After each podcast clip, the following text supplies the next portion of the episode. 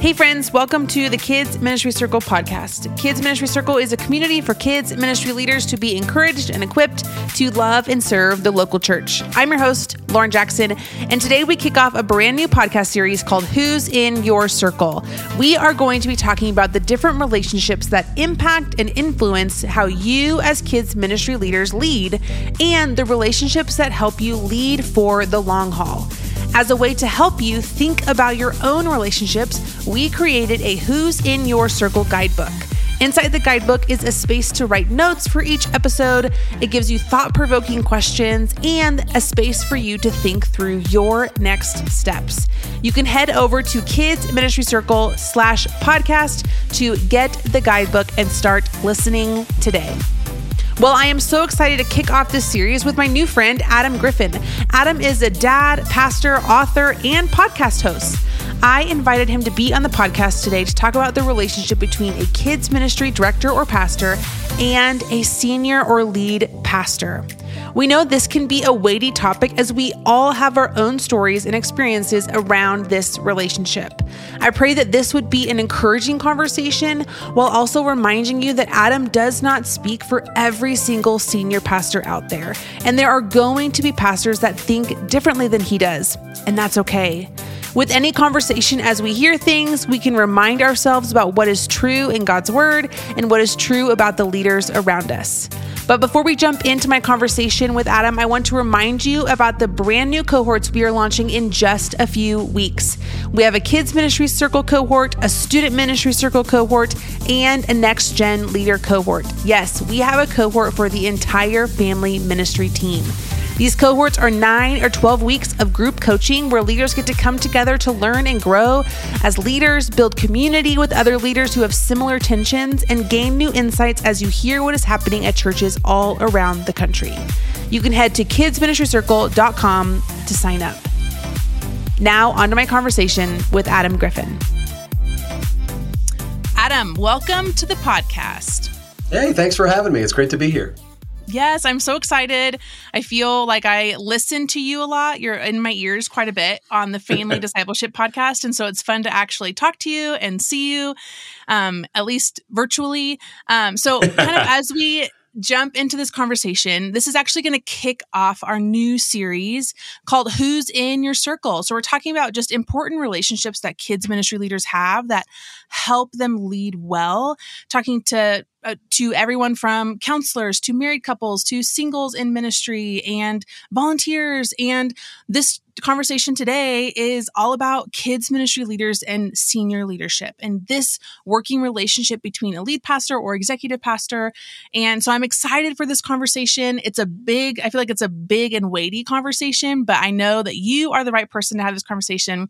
So why don't you kind of kick off this conversation by telling us a little about yourself, how you yeah. got into ministry, where you're currently serving, and any other fun facts you want to share. Well, yeah. Yeah. Lauren, thanks for asking me to be on here. This is a conversation I care a lot about. And part of it is, you know, I spent a lot of years working as a student minister, overseeing kids ministry, as a next gen minister. And so I've been in that, in that point in the organization for a long time.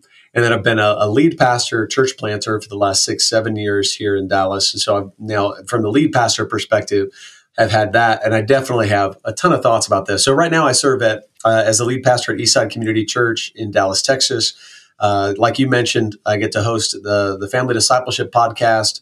I get to write, in my off time, I get to write resources for families. So this is a, an area that I think a lot about when it comes to kids, families, student ministry, and how that interacts and how it should be going. And then, of course, as an organizational leader, I think about how that works within an organization of a church as well. Yeah, that's great. And that's exactly why I wanted you to be this voice, kind of not necessarily speaking on behalf of all lead pastors everywhere, but sure, just being yeah. able to share your experience. And so we're going to jump right in. And I would just love to kind of set a foundation. So let's start off by asking the question, why does this relationship matter? Why should kids ministry leaders invest in a working relationship with their executive pastor and their lead pastor? And again, this conversation can sometimes be really gray because your boss may not be your lead pastor. It may be a That's family true. pastor, or maybe a executive pastor, or someone who's kind of up in that more senior leadership. But kind of speak, I want to speak specifically to that lead pastor role who you may not have a touch point with every week or every other week or even once a month. But why do you think that relationship is important? Well, I think the temptation would be to make that relationship important because it'd be self-serving, right? In order mm-hmm. to get what I want, yeah. I will butter up my boss. In order to get what I think the church needs in my area, then I'm going to, um, then I'm going to try to, I don't know, shine them on. I'm going to try to impress them. I'm going to try to make them think I love them. You know, I'm going to laugh at all their right. jokes. And that relationship, you know, if it's self-serving, there may be something actually needs to be confessed there with them and say, hey, I need to be honest with you. Sometimes I try to be a great employee in your mind because I really want a raise, a promotion, kids ministry to get the attention it deserves, and those kind of things. And I want to just appreciate you because you are another person that I work with. Mm-hmm. I think the Lord would call us to love our neighbor, right? And that's going to include our direct reports, the people that we report to. But it also asks us to give double honor to our elders, especially those who preach the gospel. And so I hope that the person in that position in your church is somebody uh, worthy of honor, somebody who's honorable, somebody who's qualified to be an elder. And if that's the case, then obviously we should be treating that person in that position with the respect and honor they deserve. Now, yeah. a lot of times the reason that's hard is because we feel like um, our next gen, our family ministry, our kids ministry gets slighted. It, and we can talk more about that here in a second. And so it is important that you see yourself as an advocate for a ministry that may not otherwise get the attention that it deserves if you don't mm-hmm. say something. Right. But you have to remember that that is in conjunction with missions or men's ministry or women's ministry or marriage ministry. And sometimes what happens, especially in a bigger staff, since we're starting to get our head, I need to kind of um, fight for my piece of the pie in the attention of my senior leadership. And while right. that may be the case, that is not a healthy dynamic for a staff. If if missions ministry starts to be the competition, if groups ministry starts to be the competition, or if men's ministry starts to be the competition versus your coworkers, the people that are on the same mission as you, Mm-hmm. And uh, I, I I get how it happens so easily because it can feel like everybody treats kids ministry like it's a thing that exists on the side to make the real ministry happen. Right. And uh, certainly I don't want that. And we can talk more about like how to build that philosophy. But I think the reason you want a good relationship with your boss is because you follow Jesus, and Jesus would call you to honor those people who are in authority over your life, including in your occupation. And, uh, yeah. we, you know, there's a whole nother talk about what if that person is not worthy of honor? I mean, that's a, yep. that's a whole nother conversation. Yep, that is. So I want to make sure that our motivation is not self-serving. Yeah. Yeah. No, that's really helpful. And I like kind of how you mentioned just this dynamic of sometimes it feels like kids ministry is not valued enough. And I have felt this in certain positions that I have been in where I don't have a seat at the table. Mm. And I feel like I... And and I'm being a woman in ministry, and oftentimes it feels like a guys club. And there's so, like, there's, again, there's so many different ways that we can have this conversation, but it's like, well, I feel like I have to be friends with maybe the senior pastor or the senior pastor's wife even yep. to like try and get a seat at the table. And it's much less about getting a seat at the table and finding spaces where your voice can be heard. And that can be in the hallway. That can be trying to like have lunch with whoever your elder, like who, one of your elders, and just sharing your heart for your ministry and not necessarily fighting for a specific seat, because you can have a seat at the table and you still can't be heard. Like those two are not the same thing. And so I think that's helpful to kind of keep in mind in this relationship is it, it shouldn't be self-serving. You shouldn't want to go over to your lead pastor's house for dinner just so that you can be friends with them so you get what you want. That's right. not a helpful posture to have. And I think it, thinking back to like my roles, it was always really helpful to have a good working relationship with the lead pastor because, like you said, we're on the same team. Yeah. We're doing things.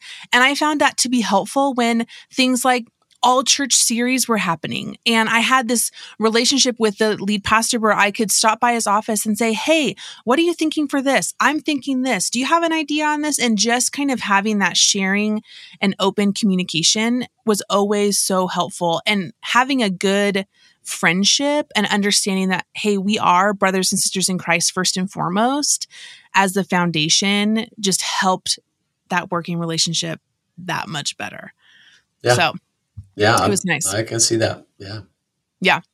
So kind of as we talk more about this dynamic, a lot of times there's some conversations in the kids ministry world where it's easy to make assumptions. I'm going to assume that my lead pastor doesn't care about kids ministry. I'm going to assume that it's not as important as what happens in the auditorium or the worship center. It's not like it's like all of these assumptions. Now, there's a lot of things that can be said about how assuming is not great. We should not assume things of others.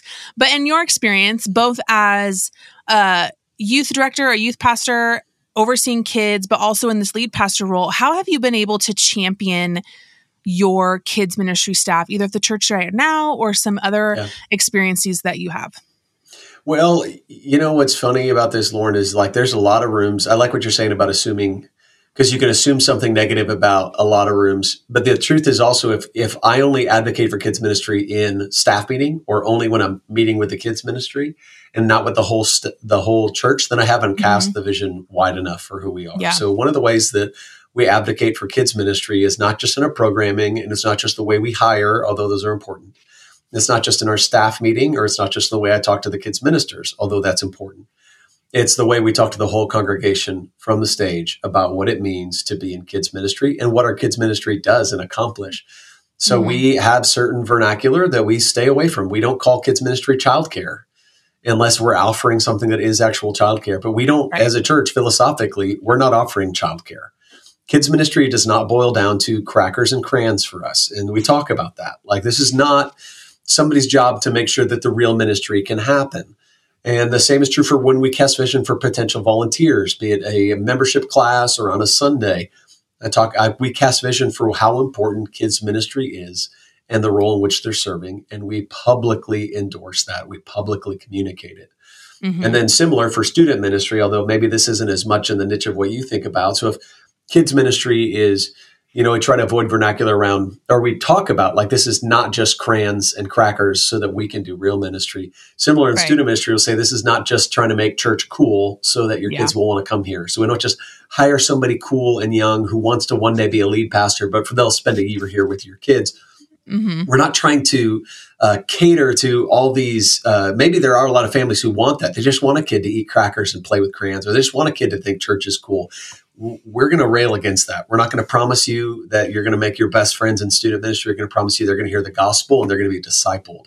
We're yeah. not going to promise you that your kid is going to come away with the most delicious snack in kids ministry. We're going to promise you that they're going to hear the gospel. They're going to be prayed for. And that's a very, very serious thing for us. So we have a high bar of who gets to serve there and what they're going to accomplish. Our teaching is very important to us. Our curriculum is very important to us. But one of the best ways we can advocate for the kids ministry is that, communicating it to the church. And then secondly, if like as a lead pastor, if I want to advocate for them, if the first thing is my mouth is speaking to the church, the second thing is being able to listen to the kids ministry, mm, yeah. is making sure that they have a place. So right now at Eastside, we don't have like an executive room where there's like a different group of people making decisions. Although I've been in churches that are, that are like that. Sounds like, Lauren, you've been a part of that too, where you're not like at the table. We are intentionally, we bring everything we can to staff meeting. So everybody gets to talk through it. Everybody hears it from every department. We don't have a separate group that's doing that except for our elders. But even that, we're trying to listen to every department, listen to what the kids ministry is saying. And we give space in every staff meeting every week to talk about how was Sunday, what went well, what could have been better, kids ministry, how do we help you? And we have on our list of things we go through for the planning for the next few Sundays. There's always a talk about like, okay, how did things go in kids ministry? How can the rest yeah. of the staff be helpful? And in one sense, it's also casting vision for the rest of the staff that we all work kids ministry. We all work mm-hmm. for us what we call connections. We're all looking for the visitor. We're all looking to serve the kids. And part of that is we believe it's one of the largest unreached people groups, right. quote unquote, that comes into our church every week is a bunch of kids who don't know Jesus yet. And so we that's an easy vision to cast and a great way to work, but it is it's hard. A lot of people don't love it, and I get that. And so we're trying to like we're not trying to lie to anybody and manipulate it into them. We're also trying yeah. to be really honest yep. about how important it is. So I hear that from our kids ministry team. I try to create an environment where they can uh, we keep our organization uh, pretty shallow. In other words, there's not like I'm not somebody's boss is somebody's boss is somebody's boss is somebody's boss and then the kids minister's boss. Right. You know, so I want uh, that kind of um, horizontal org chart to make it so the kids ministers can feel like they can come in.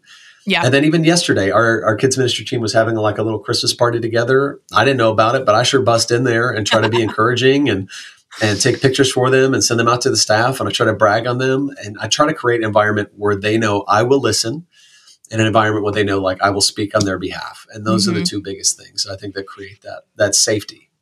Yeah. That's so awesome. You're such a great boss. That's great. Oh, thanks, Lauren. You've never worked for me, but I approve no. I approve of your assumption yes, that do. maybe I'm a good boss. Yeah. It sounds like it. It sounds like it. Um, okay, so there might be some kids ministry leaders who listen to that and they say, wow, that's such a great church. Or Adam's doing such a great job. Or, I mean, I've never worked for someone who did that. And a lot of times kids ministry leaders Are, they they have the vision. They have the family ministry vision, the vision to reach kids, and it's not communicated well from the top or from the down from down up. It's not. Totally. It's just not reaching. They just feel like their senior leadership is not talking about kids ministry enough. And now there's some balances. Like I don't think there's. You don't need to do a stage announcement for kids ministry every single Sunday. That's not how it should work. Mm-hmm. Um, going back to this idea of every ministry is on the same team, but how do you encourage or kind of like guide some kids ministry leaders who want to communicate the vision, who want to maybe turn the ship in a little bit and say, hey, can we think about kids ministry or family ministry this way? Can totally. we get some public buy-in from our staff? Because unfortunately, when a lead pastor gets up on stage and asks for volunteers, you often get a lot more volunteers than when a kids ministry leader gets up there sure. and asks for volunteer, asks for volunteers. And so kind of how do you walk that line of the kids ministry leaders and the staff have some vision and want some things changed or maybe just improved going up to yeah. their leadership?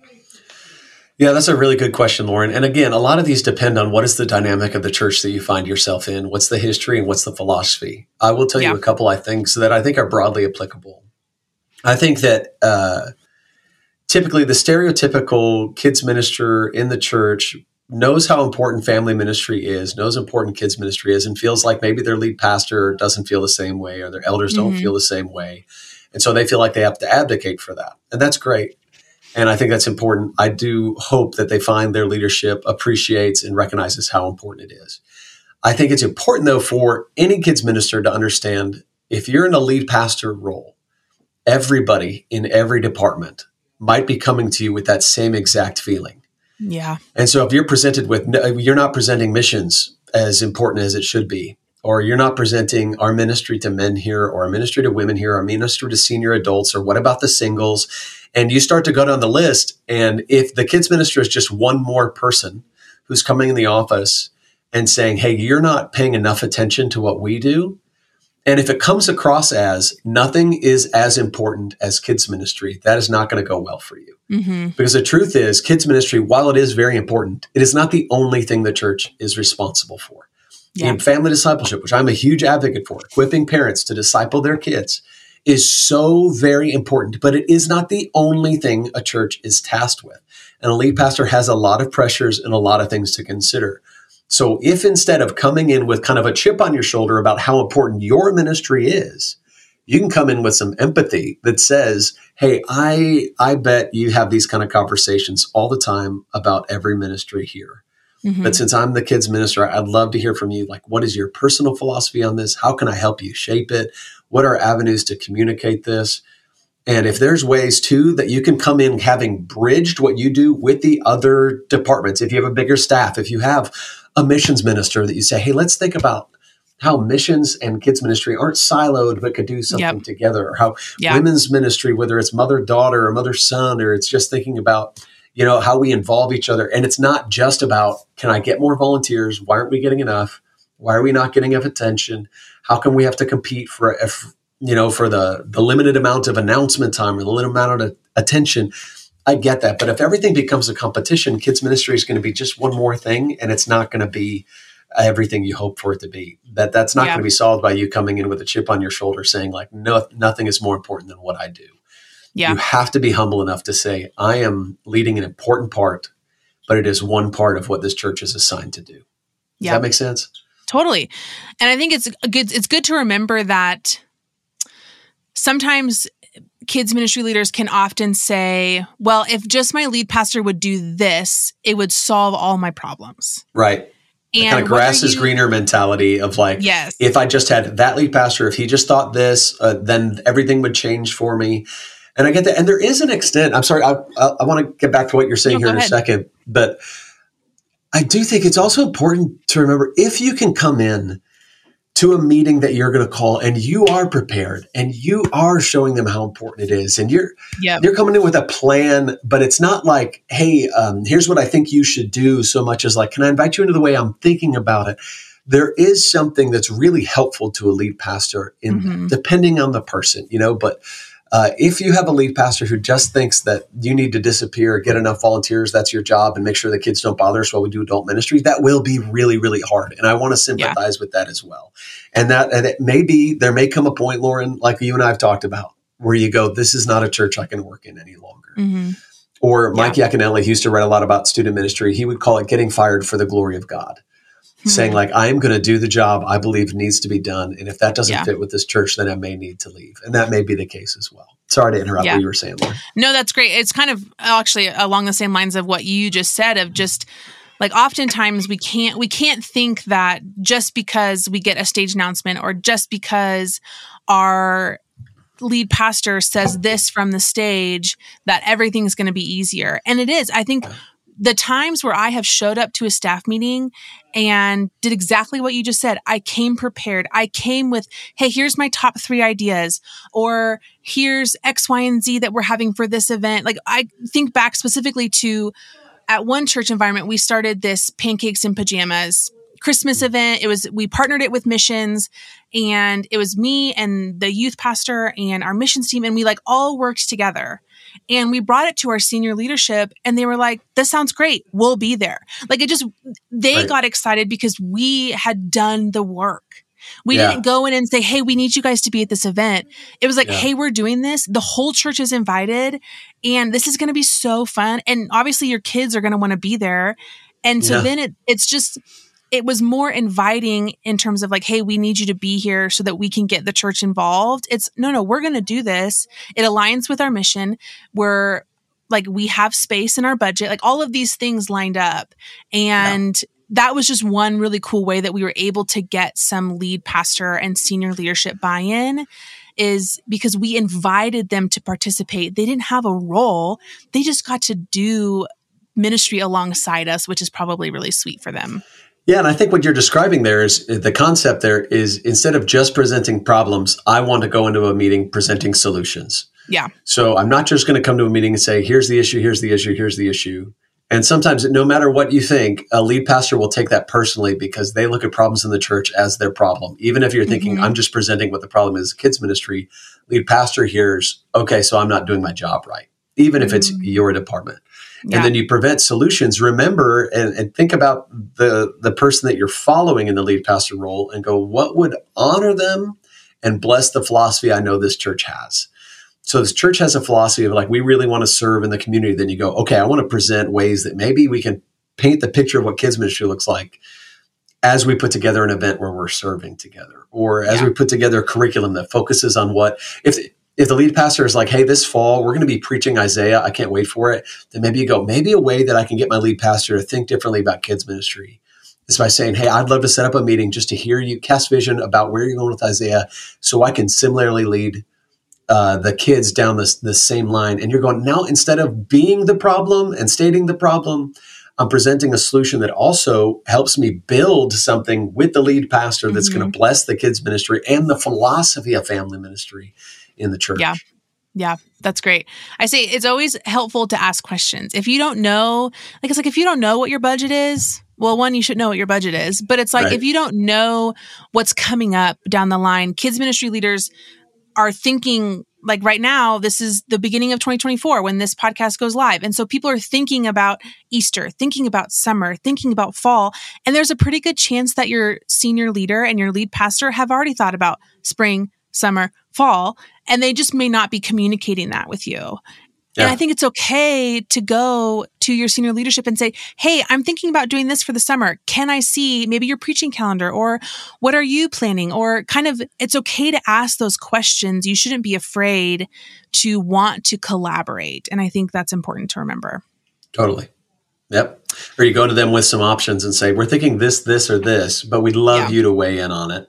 And, and, and that that can also reach a point where it's like, hey, you do need to do your job, and maybe there's yep. some trust there to do it. But if you are trying to build a relationship where you're trying to build trust where there hasn't been, then you come in with options that are all solutions and let your leadership weigh in on it. Yep. Yep. I like to do that. Like first six months to a year in a job is that dynamic where it's like, okay, here's what I'm thinking. Can you give me feedback and make sure this aligns with where, with who this, the culture of this church is? Because a lot of times I've jumped into a role and I wasn't a part of the church. And so I was learning the mm. church culture. And, and so that first six months, I'm like, okay, this is what I'm doing. And they're like, cool, that's like on track with where we're going or who we want to be. And then you get to a point where it's like, I made this decision, I made this call, and it should align. And if it doesn't, then there's a conversation afterwards. But right. for the most part, that's excellent. Yep. It's good. Okay. So I kind of want to talk about, we touched on this a little bit already, but just this idea of, if there's tension, when there's tension, how do you manage that relationship? Maybe if you don't agree with a decision that's being made, or you don't agree with the direction that they're going, or you presented all of these ideas and everything gets shut down. And I mean, I yeah. can't remember how many times I've been told there's not budget for that. And I'm like, okay, let's reshift and refocus. And so I'm sure a lot of people can relate to that. But when you feel like there's tension with what's happening at the senior leadership level and kids ministry, what do you do? Yeah, that's a good question. And I think the vice versa is also possible, where a senior leader is asking a kids minister over and over and over again to do something, and they're just not doing it. They're just totally. not getting it done. Or they're yep. told this is the budget and they overspend the budget. And it's it that can be, the frustration can come from either direction. And I've lived yep. both of them. And so, and, and that's not to say anything negative about our current kids ministers at Eastside. They're wonderful and honestly doing a great job. But I think one of the ways you handle that is, again, depending on your dynamic you have with them, you want to make sure that you handle it in the right order. Mm-hmm. So the most churches will have some kind of org chart. You know who your direct report is. Yeah. And without gossip and without slander, how do you express frustration with a decision or a feeling of a lack of support? And I would say that goes, uh, the, the next step up the ladder should be the first step. So if you have, if you talk to somebody who's uh, a lay elder or is uh, over your boss before you've talked to your boss, that can cause a whole nother dynamic issue. Mm-hmm. So I'd say start with your direct report. Don't start with kind of lateral gossip, which is yeah. very common. Hey, are you having the same experience? Or this is driving me nuts. Or you go somewhere and slander your leadership, which is very, very common to slander yeah. leadership. Happens all the time. And it's not okay. The Lord has a lot to say about that sense of gossip and slander. Mm-hmm. But it's also okay to say, I am, I am frustrated and I see things differently, and I'm going to take that to the place where it needs to go. Now, where that goes really poorly is if you feel like you are taking that somewhere and it's not getting anywhere. So yeah. then where do I go with it? I've taken it to my direct report, but he or she is not taking it to the pastor or taking it to the elders, or or maybe the direct report is the lead pastor and he's just not on the same page you are. Mm-hmm. And that can be really, really difficult. I would say being patient and asking good questions is usually going to be your best route to reconciling that and getting on the same page again. Because if you lose your cool and you start to be brash or rash or have a chip on your shoulder, it's not going to solve anything for you. Yeah. And it's, uh, gossip and slander is not going to solve anything for you. It's, it's detrimental to a church. So going to the root of the problem, if that's your direct report, or going to the next step up, and then having a patient conversation that's honest, saying, I think this is where I am, where I'm seeing things. Tell me if I'm not seeing this right. Mm-hmm. And humbly being willing to admit, like, what what portion am I contributing to this? Yeah. But there's a lot of people that have interpersonal problems at work. You know, it's not just in the church. That's everywhere. And of course, every lead pastor, every direct report, every family pastor, every kids minister is an imperfect person that's going to have to, if they're going to walk into godliness, admit, like, I'm a part of this problem. Yep. And what part of this problem am I contributing to? Even yeah. if it's just having a, a bad attitude about it. Mm-hmm. Yeah. There's been a lot of times where um, one of one of my favorite bosses, thinking back to um, just a previous job, he was actually the he was one of the discipleship pastors. That was his role. And um, he oversaw family ministry. And one of my favorite things about him is that he always spoke so highly of me mm. in public. Right. And, like, that goes I a long was, way. It does. And I was twenty-one years old, my first like full-time kids director ministry role. I was overseeing two campuses. There were so, I made so many mistakes. I just mm-hmm. like, I didn't know what I was doing. I was so young. And what he did is that if someone came to him with like a, Lauren did this, or this is something that's not working well in kids ministry, he just continued to be so positive in front of people and just really championed me well, where then later that week, we would have a conversation about it and like try and come up with some solutions for whatever was not working well.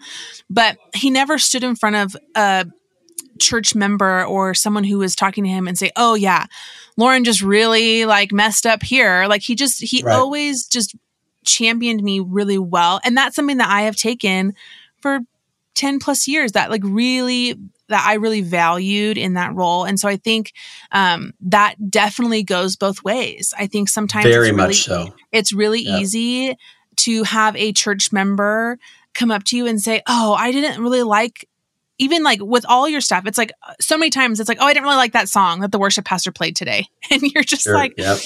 it's so easy to be like, yeah, me neither. I didn't like it. Well, I don't know why he made that choice. But it's like, instead be like, okay, how can I continue to be honoring with these people that I work with yeah. and continue to honor them? And some of those things are so little. And we know like church time, sometimes church people can just pinpoint the smallest thing of like, the lead pastor wore this shirt instead of this shirt, or he said something about this sports team instead of this sports team.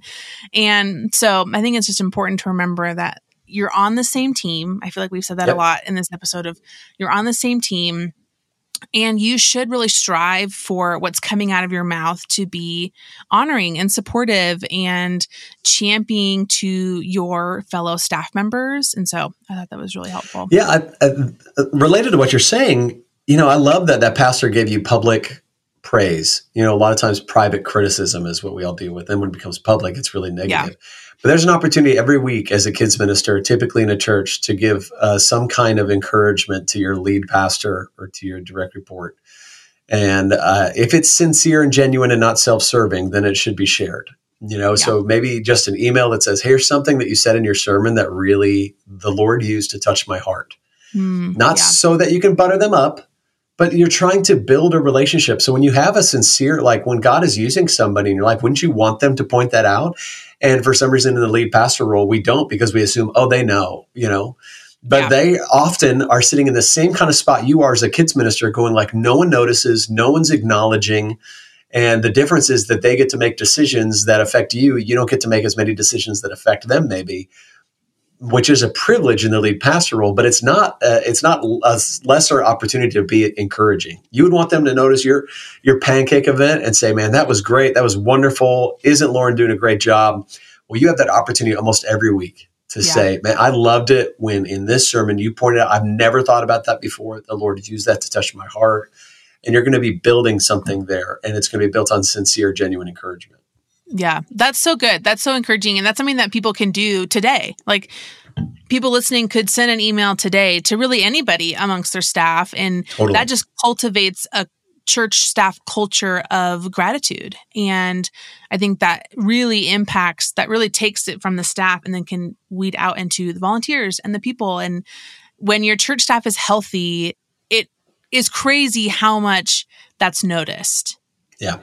And like we go to a church right now where the staff genuinely loves each other, and that ma- like that matters to us, and we can feel that. And like when the one thing we say a lot to our staff is like, you guys are the same people on Sunday than you are when we see you on Wednesday. That's good. And that's just one thing that like we love to share and we love to talk about um, because it matters. It like when people are looking for a church, you want some of that.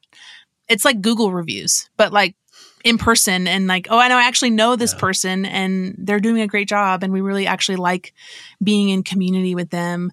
Um, there was one thing that you said, now I'm blanking on what I was going to ask you. I was going to ask you a question. Um, but I do want to shift gears just one more time, because we mentioned it bef- I, before earlier of just this idea of um, there's kind of two last questions.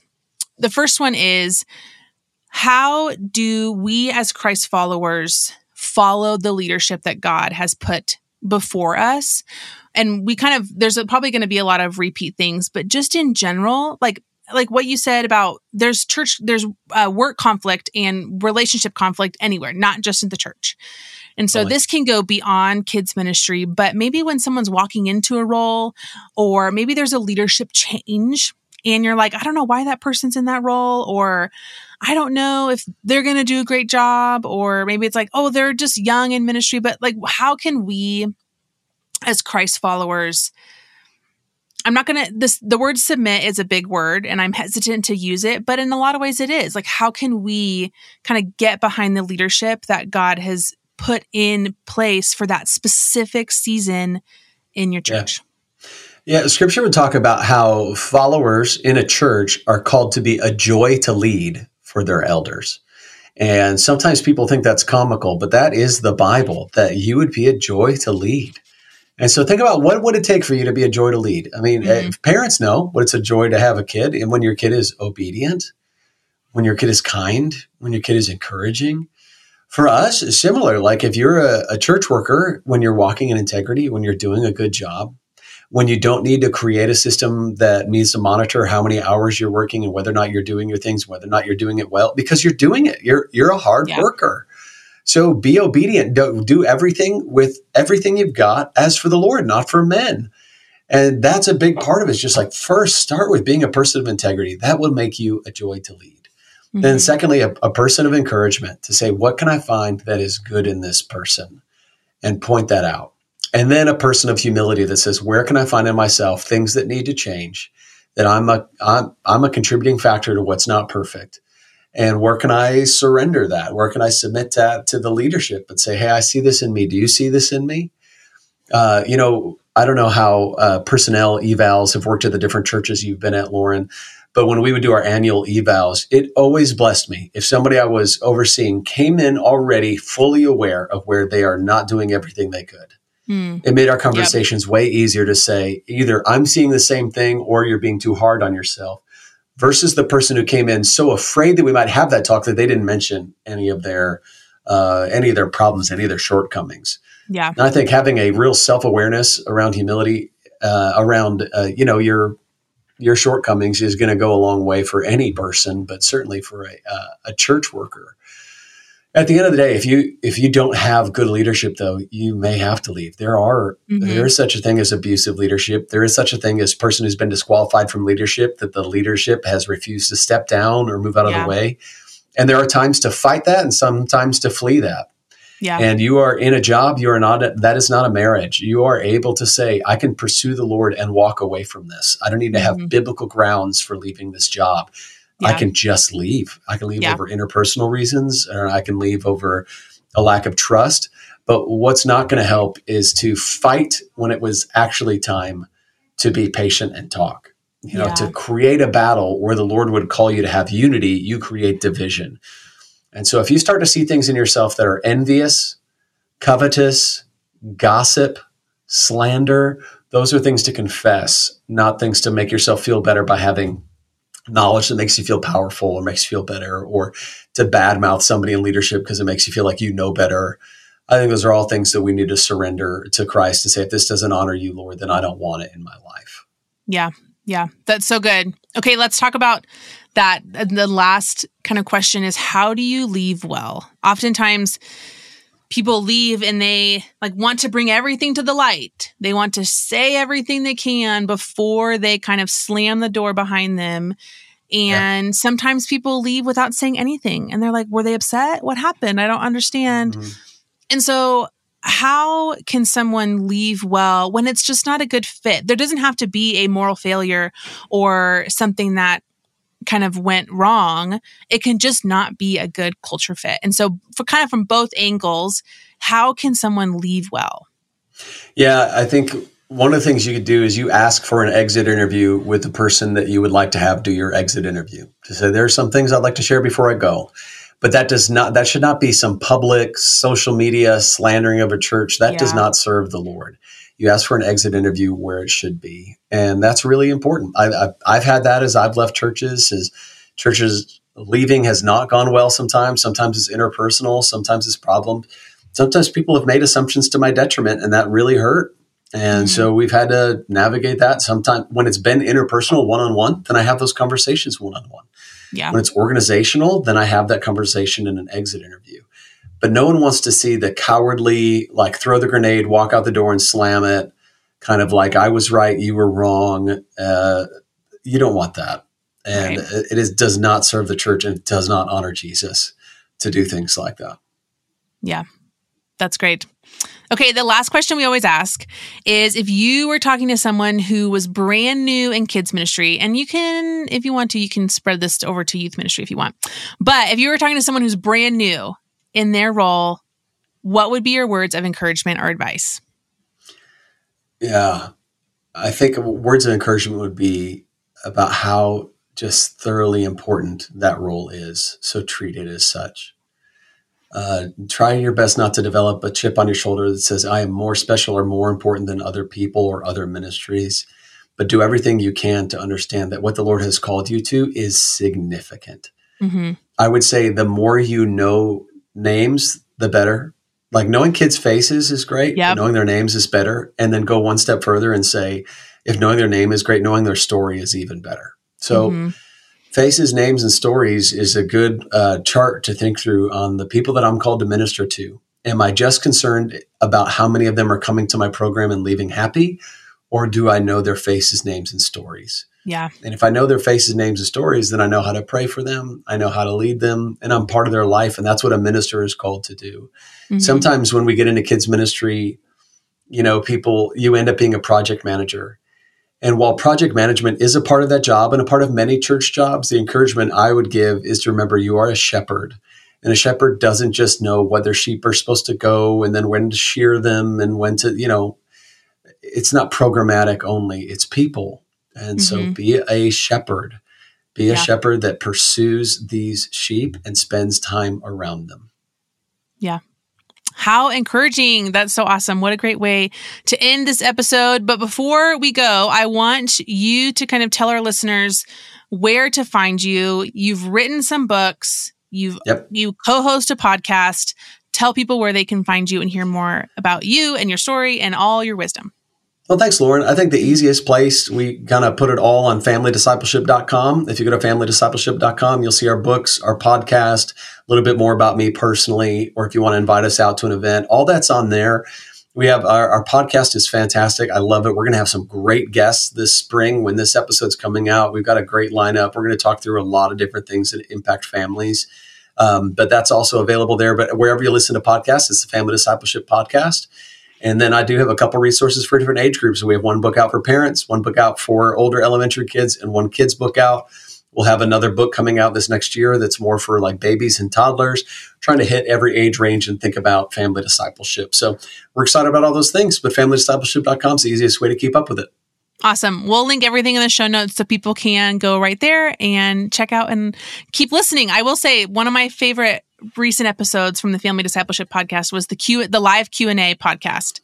Nice. That one was by far my favorite. I thought the questions that were asked were so good. It was just great. Right. I'm like, how do I, you guys just need to come out to Colorado. That's it's gotta be, it's gotta be on the list. It's gotta be on the list. We'll do a live show in the Jackson living room. What do you think? Oh, just gosh. Us hanging out. That'd be fun. I'm sure my Let's kids would love that. Um, well, thank you so much, Adam, for being on the show today. It was great. You got it. Thank you, Lauren. Friends, that was such a great conversation with Adam. I'm so grateful that he was able to join me on the podcast and talk through the relationship between a senior leader and a kids ministry staff. Adam obviously has a huge passion for family discipleship, and that seeps into every conversation that he has, including this one. And so we were grateful that he was able to take the time to have it. If you want to hear more from Adam, whether on the podcast, in one of his books, or stay tuned for his latest devotional book, hitting shelves, I think in the next couple weeks, you can head to the show notes. Everything will be listed there. I know the Family Discipleship Podcast is one of my favorites, and I know it will be one of yours too. Don't forget, you can download the guidebook to help you think through these next series and weeks of discussions as we talk about the relationships that impact and influence kids ministry leaders. As always, we would love for you to join us over on the socials at Kids Ministry Circle to keep the conversation going. Thank you so much for listening, and we'll see you next time.